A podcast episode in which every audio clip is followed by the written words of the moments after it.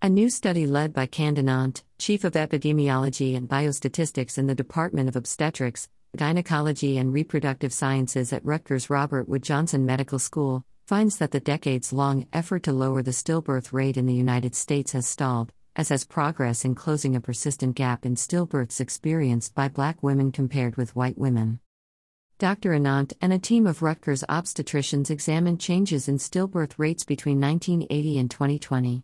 They found that total stillbirth rates in the U.S. declined steadily between 1980 and 2005, backed by advances in prenatal care and maternal health. For every 1,000 women who delivered in 1980, 10 of those pregnancies ended in stillbirth. By 2005, the figure had declined to about 5 per 1,000. But since then, the researchers found, improvements have flatlined and the rate today is about the same as it was more than a decade ago. But despite overall progress since 1980, the racial gap remained.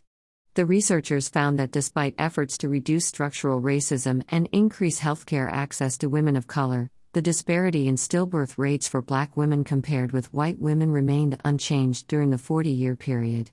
The rate for black women was about twice the rate of white women in 1980, 17.4 versus 9.2 per 1,000 births, and remained twofold in 2020, 10.1 versus 5.0 per 1,000 births. Over the last 40 years, we have reduced certain risk factors for stillbirth, such as smoking and alcohol use before and during pregnancy, but these gains have been countered by substantial increases in other risk factors, like obesity and structural racism, Dr. Ananth said.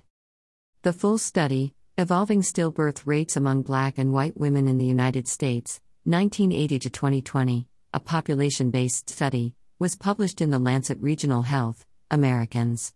It may be accessed here. This content was originally published here.